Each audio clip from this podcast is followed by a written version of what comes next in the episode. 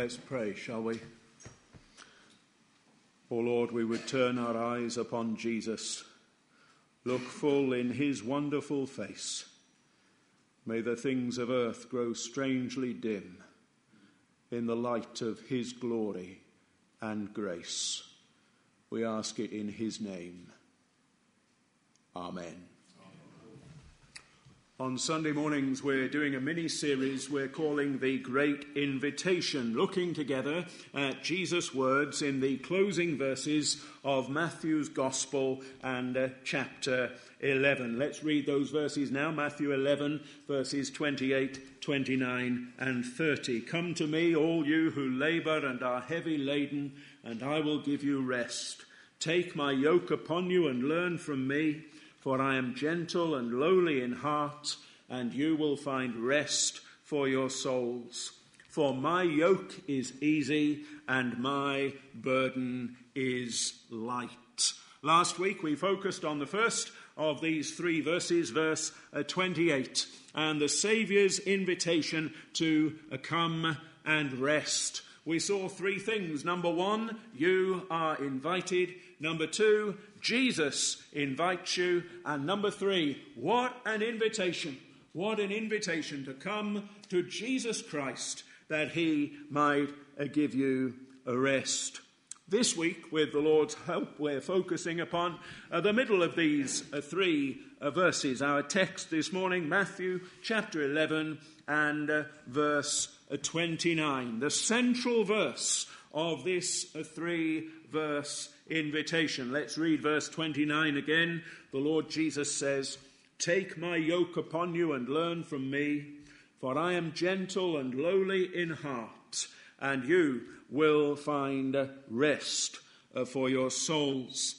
Verse 29 uh, connects verse 28, which comes before it, and verse uh, 30, which comes after it. This 29th verse, it begins with a foretaste of verse 30 and it ends with a reminder of verse uh, 28. The foretaste of verse 30 is at the beginning of verse 29, where Jesus says, Take my yoke upon you and learn from me. Because in verse 30, he goes on to speak further of his yoke. He says, For my yoke is easy and my burden is light.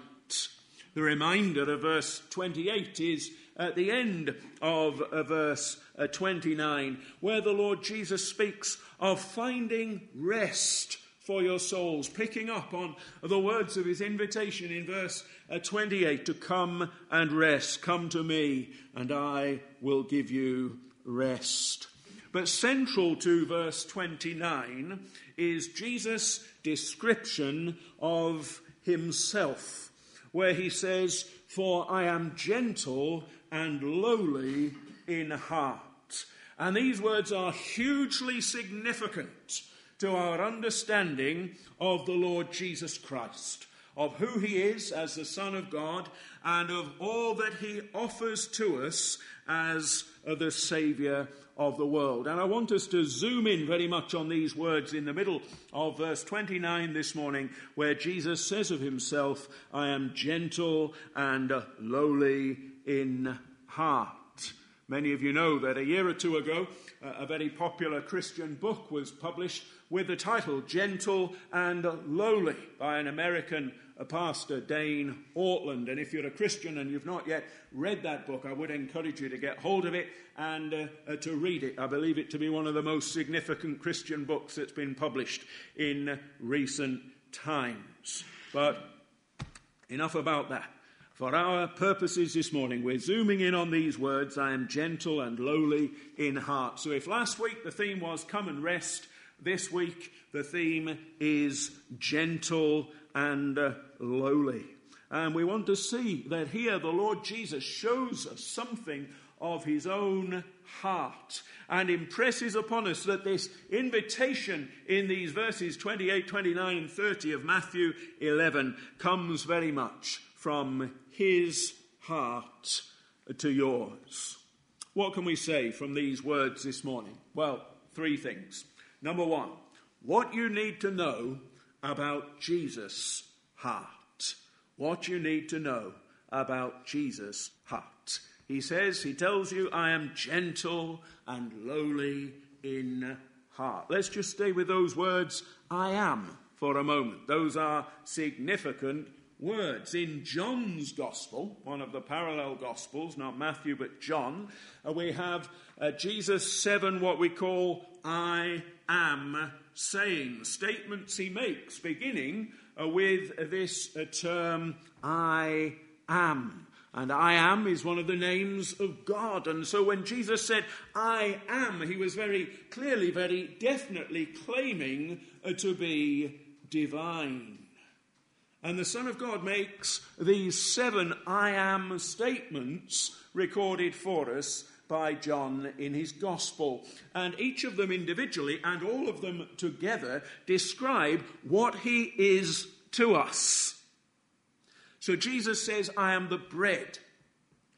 He is the only one who can satisfy that hunger we all have deep within, not a physical hunger, but a spiritual hunger. Jesus says, I am the light. He is the only one who can enlighten the darkness uh, that is within each one of our hearts. Jesus says, I am the door. He is the only one who can close the door of hell to us and open the door of heaven to us and bring us into the experience and the joy of salvation. Jesus says, I am the good shepherd. He is the one who can lead us through life, uphill and down dale, all the way home to glory. Jesus says, I am the resurrection and the life. He has eternal life himself, and he offers everlasting life to us that we may not simply live for him here upon the earth, but that one day we might also live with him in heaven. He is the one who says, I am the way, the truth, and uh, the life, the only way to God, the personification of truth the only one in whom real life can be found and experienced. He is the one who says, I am the vine. And if we are a branch plugged into the vine, then we have life and we flourish and we thrive. But if we are a branch detached from the vine, if our faith is not in Jesus Christ, if our trust is not in Him alone, then we wither and we fade. So, those I am statements in John's Gospel are remarkably important and teach us so much about what Jesus is to all those who trust in him. But this I am statement we have from the Lord Jesus here in our text this morning, Matthew 11, verse 29, is, is different in that it describes not so much what Jesus is to us. But it speaks more of what he is in and of himself. That he is gentle and lowly in heart. This is what he is at his very core. It's like if you, if you have an onion and you, you strip away all the layers, and what have you got in the middle? Or one of those uh, uh, dolls, you know, where you take one bit off and then you take another bit off and you keep taking it off until you're, you're left with something in the middle. Yes, Jesus is the bread. Strip that away. Yes, Jesus is the light. Strip that away. Yes, Jesus is the door. Strip that away. Yes, Jesus is the shepherd. Strip that away. Yes, Jesus is the resurrection and the life. Strip that away. Yes, Jesus is the way, the truth, and the life. Strip that away. Yes, Jesus is the vine. Strip that away. What is he at his core, in his heart, at his very essence? He tells us, I am gentle and lowly in heart. He says, I am gentle. The word translated here, gentle, can also be translated meek. Of course, there is a popular idea uh, that uh, meekness is weakness. To be meek, to be gentle, is to be weak. But meekness, true meekness, is not really weakness, it is not weakness at all. We know from the pages of the Gospels that uh, there was none stronger than the Lord Jesus Christ. What strength it took to be who he was as he lived here upon the earth. What strength it took to do what he did as he not only lived for us, but also died for us and then rose triumphantly and victoriously from uh, the dead. And Jesus could be very firm when he needed to be very firm. You think of some of the things he said to the Pharisees, the ultra religious of his day, when he said to them things like, You brood of vipers. But Jesus says, I am gentle. And not only does he describe himself as gentle or meek, but he also describes himself as lowly. Or we could translate that humble. We understand, don't we, that humility is the opposite of proud. Pride. And that though, in one sense, the Lord Jesus Christ has every reason to be proud, he has so much to be proud of, yet he describes himself as humble. And again, we see his humility upon page after page of the Gospels. We see his humility in his willingness to submit to his Father's authority. We see his humility in that he gladly submits to his Father's will.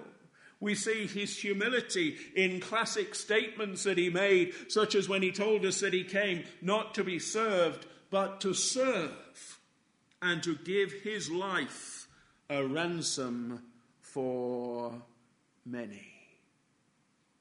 Jesus is gentle and Jesus is lowly. Indeed, really and truly, in his heart, Jesus is like no one else. His character is uniquely attractive. He's not just good on the outside, but he's good on the inside too what you need to know about Jesus' heart. But will you think with me, secondly, this morning, about what you need to know about your heart? What you need to know about your heart. Because we need to understand that the Bible shows us Jesus so that one, we see what's right with him that he is gentle and lowly in heart, but also so that, too, we see what's wrong with us, that we are not as he is.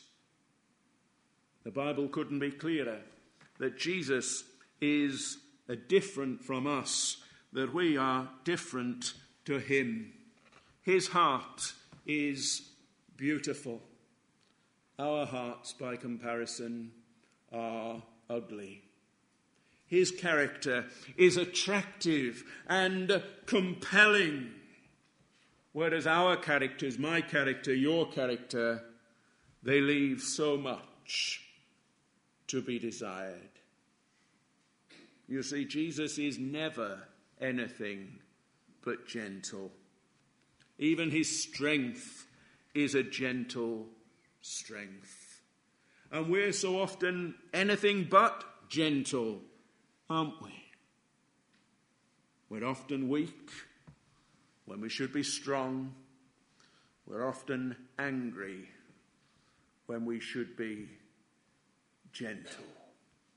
Let me ask you, how many people can you think of that you know that you would say, well, they're just such a, a gentle person? Well, you probably can't think of too many. And then, having put everyone else under the microscope, put yourself under the microscope. I put myself under the microscope. You put yourself under the microscope. How many people would describe us as gentle? How many people would say he, she, they're they're just one of the most gentle people I've ever met.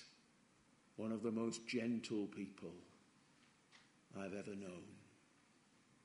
No, we don't really cut the mustard on this one, do we? Jesus, never anything but gentle. We're so not gentle so much of the time. And just as he's never anything but gentle, so he's never anything but lowly. We see this most clearly at Calvary as he allowed wicked men to take hold of him and to nail him to a cross, that there he might take our place and die for our sins so that we could be forgiven and reconciled to God. He's never anything but lowly.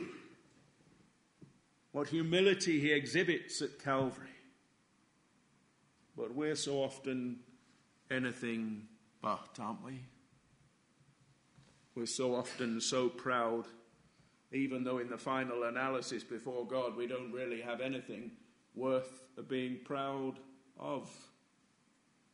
And such is our sinful, fallen human nature that we can even be proud of our humility. And that our humility, what humility we have, is, is often just a form of inverted pride. Gentle. None of us as gentle as we might be. Lowly. None of us as humble as we ought to be. I was reminded in thinking about these verses in preparation of a statement that we have back in the Old Testament in Jeremiah's prophecy, chapter 17 and verse 9. Famous words these The heart is deceitful above all things and desperately wicked. Who can know it? That's my heart, friends, as I stand before you this morning by nature. And that's your heart too, as you sit in front of me, left to yourself. The heart is deceitful above all things and desperately wicked. Who can know it? Jesus' heart, so, so beautiful. Our hearts, so, so ugly. So, this verse, it would tell us what you need to know about Jesus' heart, and it would tell us what you need to know about your heart. But there's a, a third thing we can draw from our text this morning. And that's what you need to know about heart change. What you need to know about heart change. Because the gospel, the good news, is all about a change of heart. Not understand that we have a change of heart, but rather understand that Jesus gives us a change of heart. You see, to become a Christian is not about mere outward change. Yes, if we become Christians, we will change on the outside in terms of how we live in the day to day. But becoming a Christian is not about mere outward change. Rather, it is about a change deep within. It's about something which happens first on the inside, which then increasingly evidences itself on the outside. Again, some words from the Old Testament. We were in Jeremiah, one of the big prophets, a moment ago. Let's go to Ezekiel, another of the big prophets, just now. Ezekiel chapter 36 and verse 26. This is what the Lord promises to those who turn to Him. He says, I will give you a new heart and put a new spirit within you. I will take the heart of stone out of your flesh and give you a heart of flesh. Jesus, sorry, the, the, the, Bible contrasts in those in that verse a heart of stone on the one hand and a heart of flesh on the other. It's teaching us that by nature, left to ourselves, we all have hearts of stone as the children of Adam as fallen human beings, but that in the Lord Jesus Christ we are offered hearts of flesh. What does God's word mean when it talks about a heart of stone and a heart of flesh? Well, a heart of stone is a hard heart. It's a cold heart. It's an unfeeling heart. It's a proud heart. It's a selfish heart. It's an unkind heart. It's a heart which is so utterly unlike the heart of the Lord Jesus. That's my heart. That's your heart by nature, left to ourselves, a heart of stone. But in the gospel, we are offered a heart of flesh. And the heart of flesh could not be more different uh, to the heart of stone. And if the heart of stone is such a wretched thing, well, the heart of flesh is such a wonderful thing. A heart of flesh is a soft heart. It's a warm heart. It's an affectionate heart. It's a humble heart. It's a generous heart. It's a kind heart. In short, it's a heart just like the Lord Jesus' heart.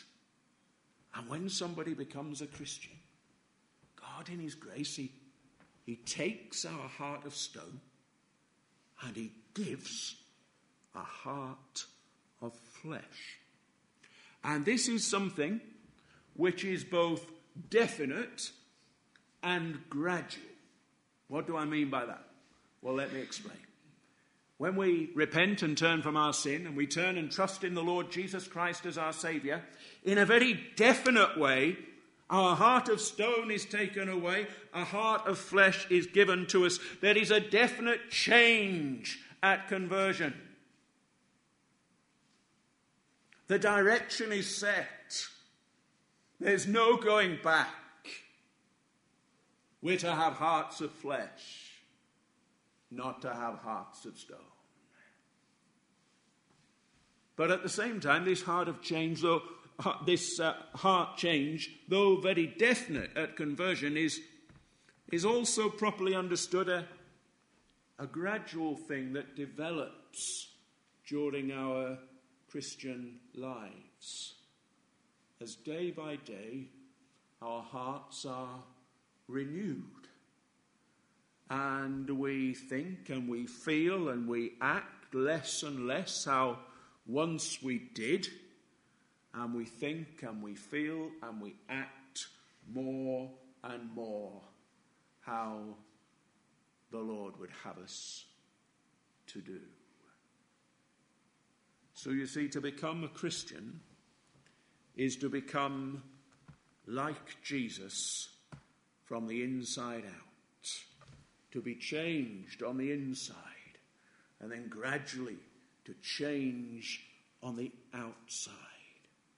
This verse as it holds up Jesus, who is gentle and lowly in heart, and shows us that we are, are, not as He is. So it speaks to us of our need for, for heart change, that our hearts need to change, and it's only the Lord Jesus who can change our hearts. We can't change our own hearts, it's beyond us. No one else can change our hearts because no one else is gentle and lowly in heart as He is. But it's not hopeless. Our case is not helpless because there is one who is gentle and lowly in heart and who can make us just like him. Wouldn't that be wonderful? To have a heart like Jesus' heart? Remember, as we draw to a close this morning, Jesus' self description this statement we're thinking about this morning, where he says, For I am gentle and lowly in heart.